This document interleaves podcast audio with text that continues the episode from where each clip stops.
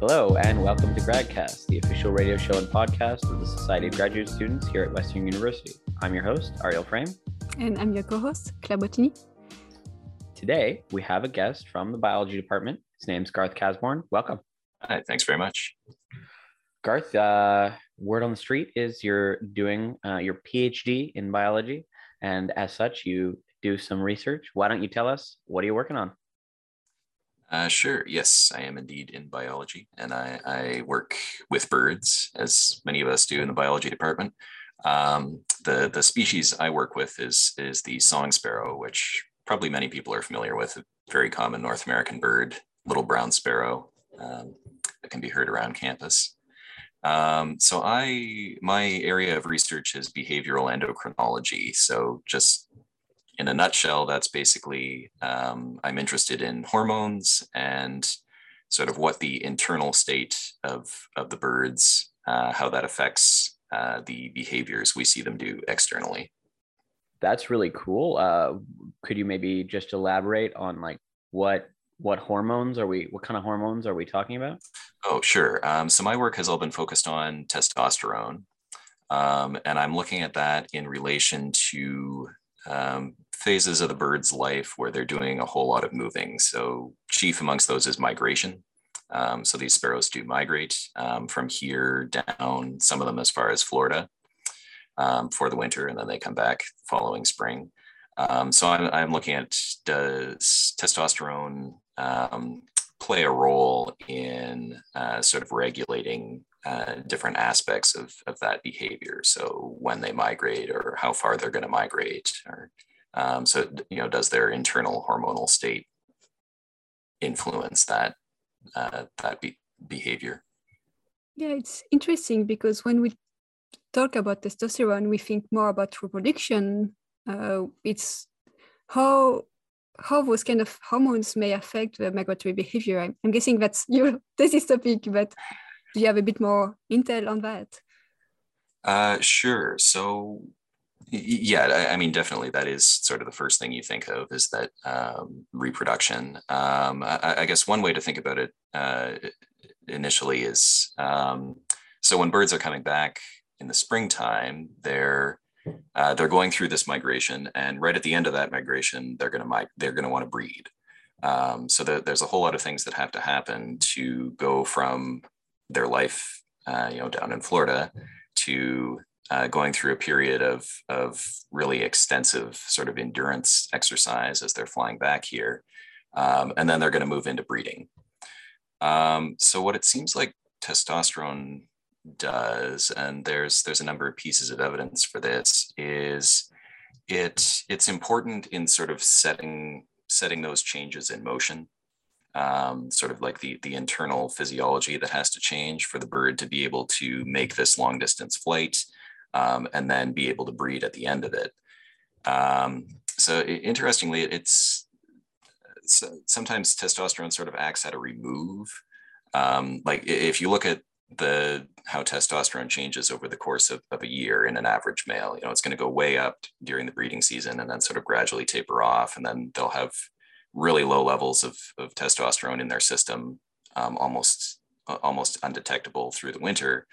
Um, but then usually, at least in some species, in, in, sparrows in particular, you get this surge sort of in midwinter um, of testosterone. The level will go up and come back down. And experiments have shown that that's that's actually necessary for you know a few months later triggering this whole suite of things that happens where the birds um, they start eating a lot as the spring is coming. They put on a whole lot of fat so that they can um, do these long flights.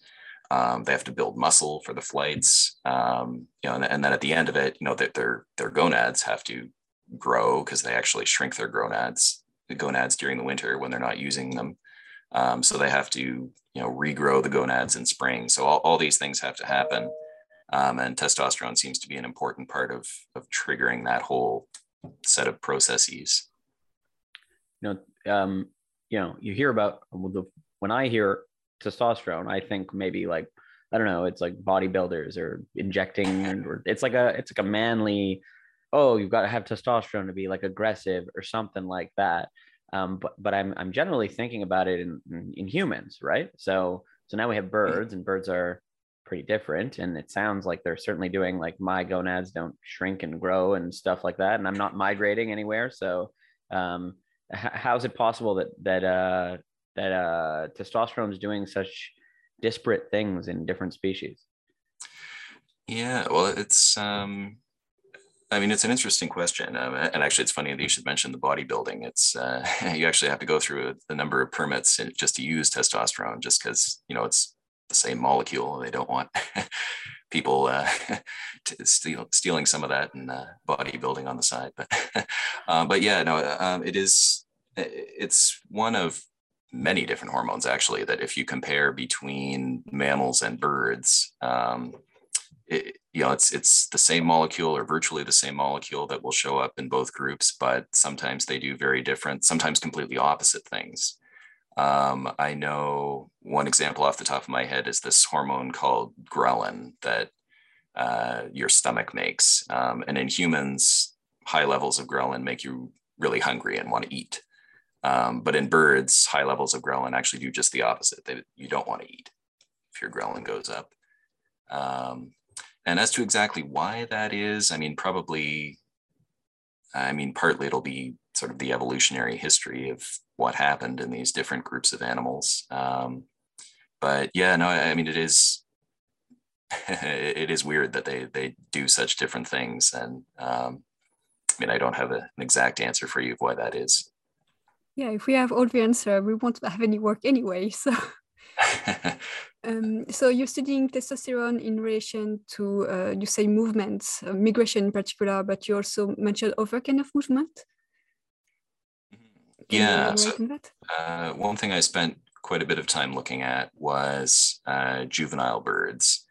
Um, and part of the thinking for that was, um, you know, maybe sort of the behaviors that they do when they're juveniles are are sort of priming the bird for behaviors they're going to do later in life. Um, so one thing that they do is when they first leave the nest, they do um, move around uh, the landscape that they're on quite a bit. Um, and the thinking is that they're sort of scouting for, you know, uh, when these birds are one year old, they're they're going to be fully sexually mature. They're going to want to breed. So the thinking is that they're taking the time to sort of um, well, probably a few different things. I mean, learning how to fly, getting exercise, and, and, also sort of scouting out uh, where they might want to try to breed after they've migrated.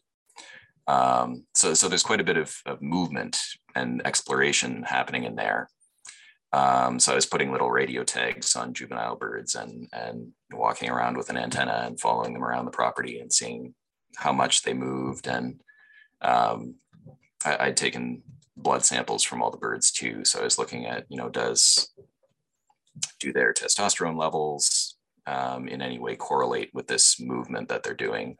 Um, and I, I, haven't, in that case, I, I, haven't found any strong evidence that it's testosterone is really affecting that early life stage, um, which maybe makes sense. I mean, they're, um, you know, that they're not sexually mature, so they're, they're not needing a whole lot of testosterone for anything else. Um, but it's they all do have measurable levels of testosterone in their system, even when they're freshly out of the nest. Um, so it's it's it's there doing something, but. so that that's the that was the juveniles you said, and then in yeah. adults it's a it's a different different ball game. Yeah, so uh, uh adults, um, there definitely seems to be at least something going on. Um, actually, the, my most exciting result so far is uh, looking at um, actually manipulating the testosterone in, in adult males, putting, putting little tiny implants in them that actually release testosterone into the bloodstream. Um, and so maintain it at higher levels. Um, so I put those in, in birds in the fall um, at a time of year when usually the testosterone would be coming down. Um, but so I put a bunch of birds, you know, boosted their levels back up and then uh, released them uh, during the time when they would normally be leaving for migration in the fall. Uh, and then, and they all had radio tags on them as well. So I could see what they were doing um, in, in, you know, release them near a, a, fixed radio tower that was picking up their signal all the time. Um, so as soon as it you know left the area that tower that was sort of assumed to be okay they've left on migration. Um, and we did actually see that if you increase the, the levels of testosterone at that at that stage of, of the annual cycle, then they, they actually stay on average about a week longer. Um, so it, it's it was within the period when the wild birds are normally already migrating, um, but these higher testosterone males uh, would would stick around, uh, whereas the ones um, you know that just had a blank implant put into them, uh, they would many of them would just take off right away. Um, so it's, um, it, it, I guess it, it's interesting. Um, one thing I, I, don't think I mentioned before is that uh, testosterone can actually influence molt. So when birds need to replace their feathers, uh, the song sparrow only does it once a year. So it happens in the fall after they've finished breeding. Um, if you, and the testosterone coming down seems to be essential for uh, having that fall molt um, and also then putting on fat to do the fall migration. So it's sort of the opposite of, of the spring that, you know, you, you seem to need that surge in midwinter to get spring going. But then in fall, you actually need the testosterone to come down in order to then go into fall migration. Um, and so if you, you know the test giving them testosterone can actually halt the growth of feathers. Like a feather halfway grown in will just stop growing if you boost the testosterone.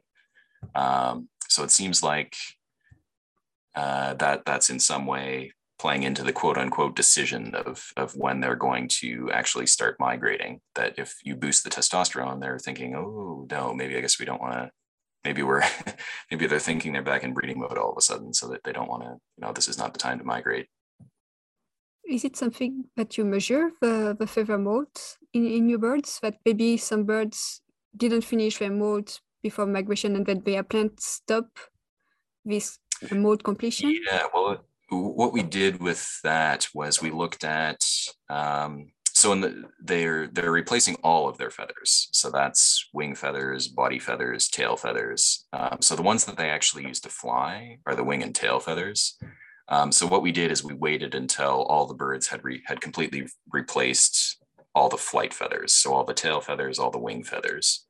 Um, some of them were still working on their body feathers, but we figured, you know, if the, they can at least fly well, if they've got all those those wing feathers replaced. Um, yeah, so that, that was how we tried to kind of control for that is make sure they grew all those feathers in before we started the experiment uh, presumably, you know, female song sparrows, or is it song, song sparrows, right? Am I saying song that right? sparrow? Yeah. Song sparrows. Thought they got the name wrong for a second, but anyway, female song sparrows uh, presumably have to also migrate because they need to be there with the males as well, and then presumably they also have to molt.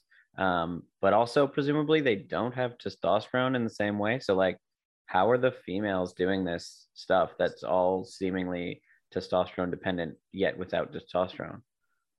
Yeah. Um, well, they actually they do have testosterone. Um, it's it's certainly lower than the males. Um, but to give an example um, like some of the the measurements we were taking like right at the beginning of spring um, the males would be around two three four nanograms of, of testosterone per milliliter of blood. Um, the females would usually be under a nanogram, but you know, still sort of in the same ballpark of the testosterone concentration. And um, I mean, they can they can produce it. Like like I mean, they don't have testes obviously, so that they don't produce as much. It's it's always the levels are always lower in them, um, but they do follow some of these same patterns uh, of the annual presence or absence of testosterone in, in the blood. So they got just they got just enough to get by. yep. um, I'm I'm also kind of intrigued by this um, this device that you're using to to you know increase the testosterone. Um, uh, can you tell us like how this device was developed and how you put it on? Like how how are they? They're pretty small, so I'm assuming it's really small, and then it also can't really impede with but they're flying because they're supposed to fly with it. So how, how'd you get it that small and how do you get it on? right. Um, so so you're talking about the um, like for for actually increasing the testosterone. Yes. Yes. Yeah. Okay. So that's um, uh, it's a little implant. It's actually very low tech. It's just a little, really just a little piece of beeswax. It's beeswax and peanut oil and crystallized testosterone dissolved into it.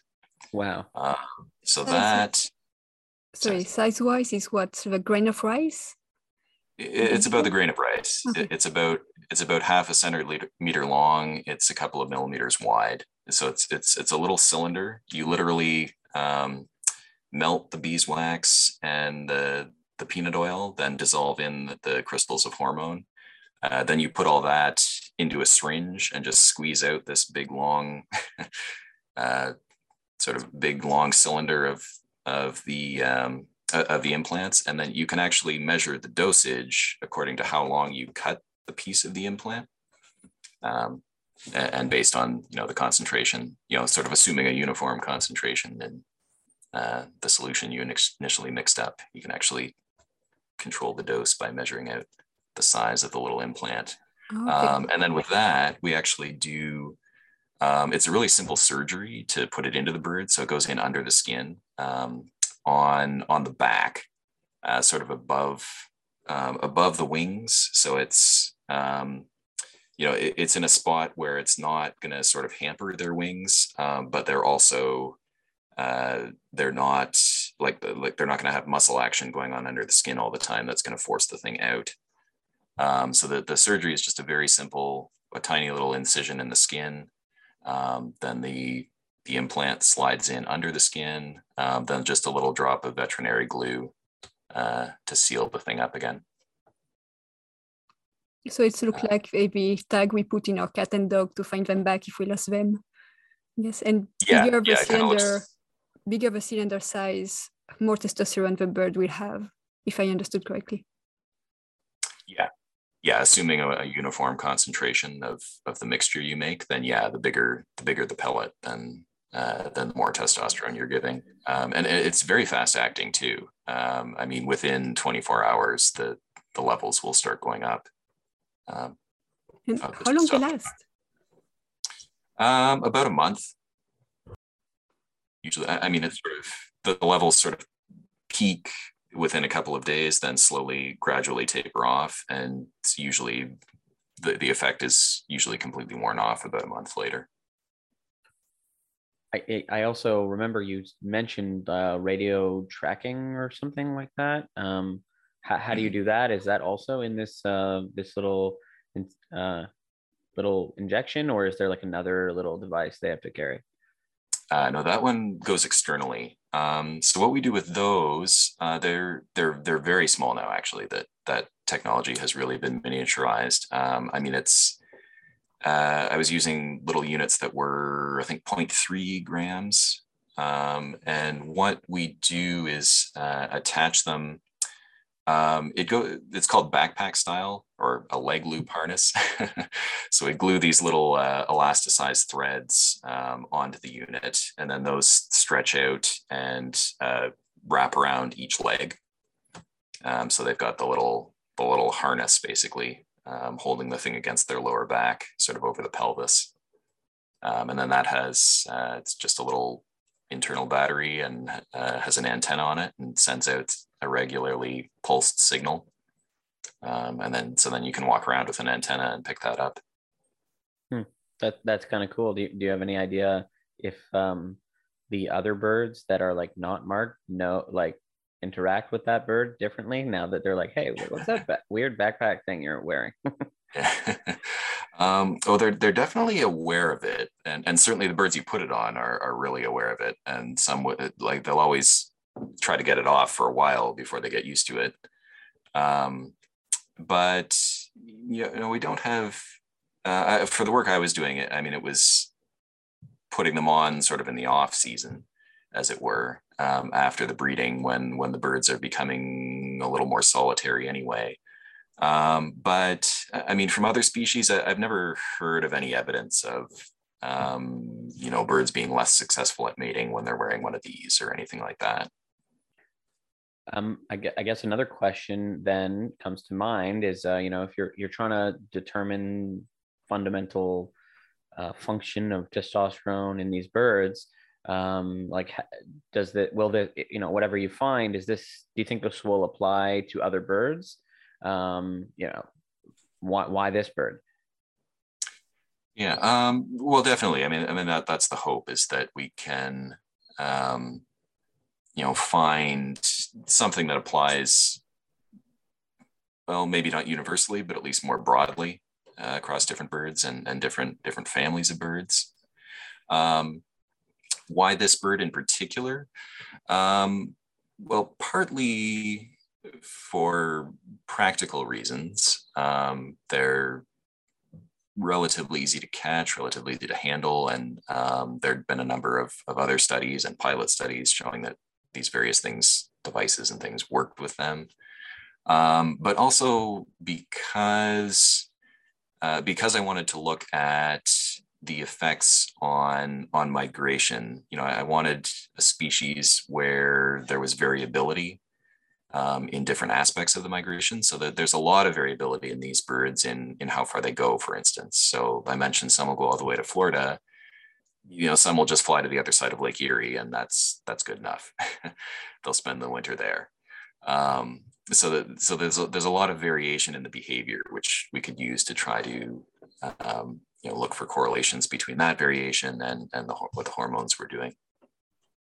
Are there studies that show that maybe testosterone is linked with a migration distance? Uh, yes, actually, that um, the well, sort of the the whole impetus for my entire project really was um, uh, a correlative study looking at um, it was the same population of song sparrows. And what this study did, it was um, a, a, previous grad student at, at the AFAR. Um, it was, she looked at blood samples taken from birds uh, right when they'd first arrived back in the spring, uh, males and females. Um, so caught the birds, then you know within a couple of minutes took a blood sample, uh, and then looked at what are the testosterone levels in that sample, um, and then compared that with how far the birds had traveled. Um, and looking the for how far the birds had traveled, they were looking at uh, cutting off little pieces of the claw um, and looking at well, uh, that's sort of a whole other technique to describe, but basically looking at stable isotopes um, within that, which um, essentially what it boils down to is it's a chemical signature that tells you approximately how far south that bird was when it grew that toenail. Um, so comparing that that overall distance with with the circulating testosterone, um, she found that the birds that stayed furthest north, so that is they traveled the least distance, they had the highest testosterone. So it seemed like if you have more testosterone, you're you're going to stay closer to the breeding ground. You're not going to fly as far. Um, and, and there was a fairly strong correlation with that. So that so that was sort of you know the impetus for a lot of my work was well can we sort of experimentally manipulate these things and see if um, you know is this is this just a correlation is, is there something more specific going on here yeah that's super cool because in the end your study where your birds stay in your migratory area when they were implanted with testosterone reinforce the previous study that show that birds with more testosterone stay closer. They just didn't migrate or not migrate as soon, so they probably won't go as far. So it's each study support each other. So it's pretty cool result. Yeah, yeah, I think so. Yeah, it definitely um, definitely seems to point to the uh, to the same sort of thing. I, I guess I'm wondering uh, if there's variability in migration, then you know how important is migration? I mean, wh- why are birds even migrating anyway? Uh, well, good question. And I, I, mean, some some will actually stop. uh, I mean, you can have things like uh, like American robins around here that I mean, some of them just they they don't migrate anymore. They they stay here. They have enough food now over the winter, so they they just stay here all winter.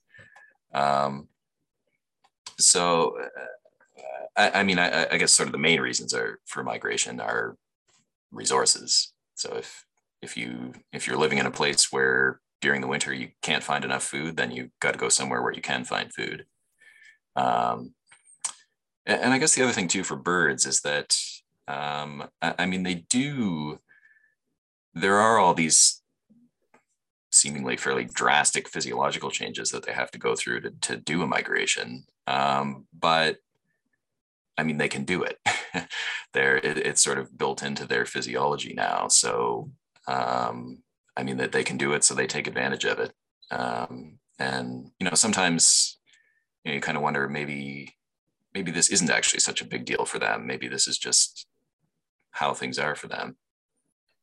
Hmm. I guess I guess there's various motivations. It sounds uh, that a bird could migrate, and uh, maybe different birds have slightly different motivations. Um, but also, I guess thinking more in my human centric mind, humans we sort of migrate in a way uh, and some some people will will move regularly uh, but others will just move for work like i did for school i i migrated here for my phd uh, what about you? Uh, what brought you to western? Um, are you from here? Uh, how'd you get here? Uh, yeah i well I, I, am actually i grew up here in london. Um, so i sort of have come full circle. I went to Guelph for my undergrad and York for my master's, and uh, I'm sort of completing my tour of southern southwestern Ontario schools. uh, but uh, I mean, really, what brought me here was was the advanced facility for avian research, and um, you know, I'd done a master's in ornithology. Um, I really like birds. I've been a bird watcher for a couple of decades. um, so I I um, you know, I, I really wanted to p- pursue more work with ornithology, and this was sort of a world class, state of the art facility. So that that was my number one reason for coming here.